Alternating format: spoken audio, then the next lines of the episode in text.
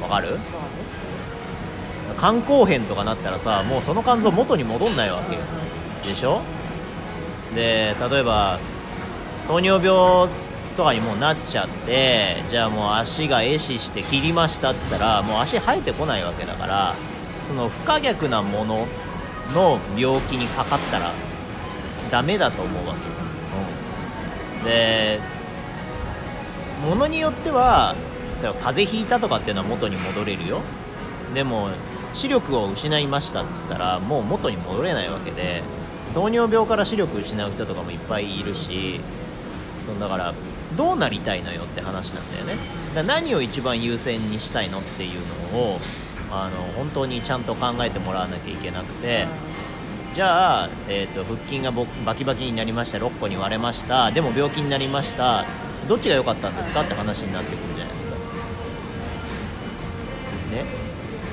じゃあお腹が出てますと。でも全体は細いですと。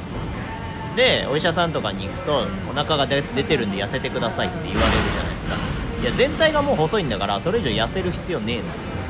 なのにお腹が出てるということイコール太ってるっていう風に解釈してしまい、えー、じゃあ痩せてくださいって話になります。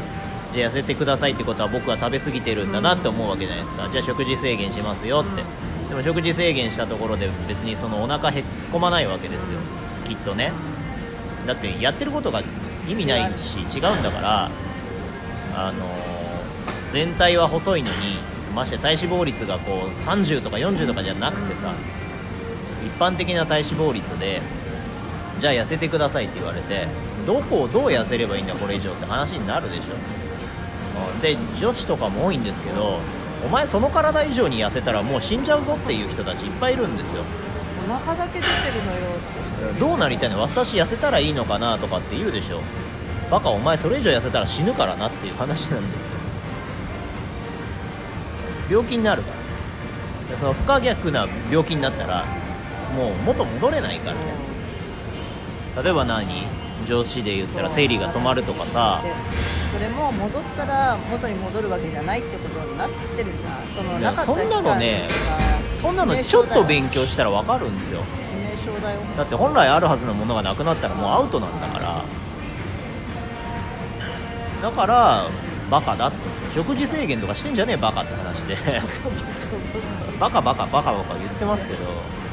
いやバカなんですよ本当に。でも身近でそういう人を見てさ、うん、でどうしたいかって言った時に筋肉をつけたいと、うん、で筋肉をつけていい体になるイコール体脂肪も減らすみたいな、うん、こうなんかテンプレなんだよね。だから体脂肪が低いことイコールいい体なわけじゃないから。そうそうそうそう。だから何かちょっとほらそういう世界を見るとさ、うん、それが正義とされているところもあるじゃん。僕の体脂肪率が20%ぐらいありますからね、普通に腹の肉つまめるし腹筋割れてないし、どうでもいいんですよそんなのは。